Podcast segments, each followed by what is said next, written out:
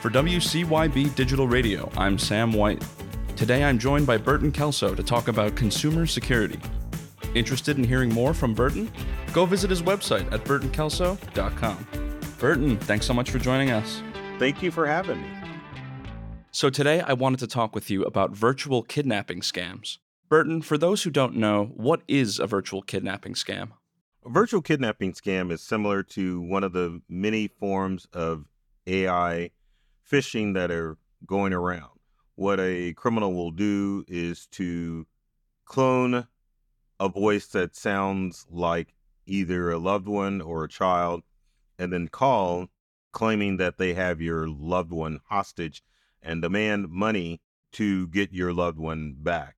The challenge with these socially engineered phishing scams is that they use a fear factor meaning that they will try to immediately demand money and have effects in the background, such as a loved one screaming or maybe a loved one getting tortured. But these scams are prevalent, and everyone needs to be aware that kidnapping scams are one of the new forms that cyber criminals are using to get access to your information and your money. So, what can these people do to protect themselves? Well, one of the first things that people need to do with kidnapping scams is to make sure mm-hmm. that families and friends are setting up a password in order to use to confuse the scammer. If someone calls your phone and says that they have a loved one, you need to ask if they know the password to see if the scammer will fall for that.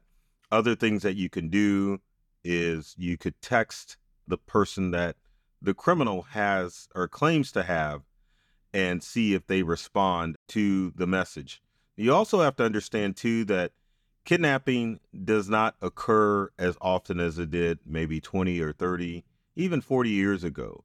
So understand if you get a call from someone saying that they have kidnapped a loved one, that you need to be leery in the first place because unless you're in Mexico City, kidnappings really just don't happen that often as always, use your wits and make sure that you're using common sense rather than falling into fear and despair if someone calls with this scam.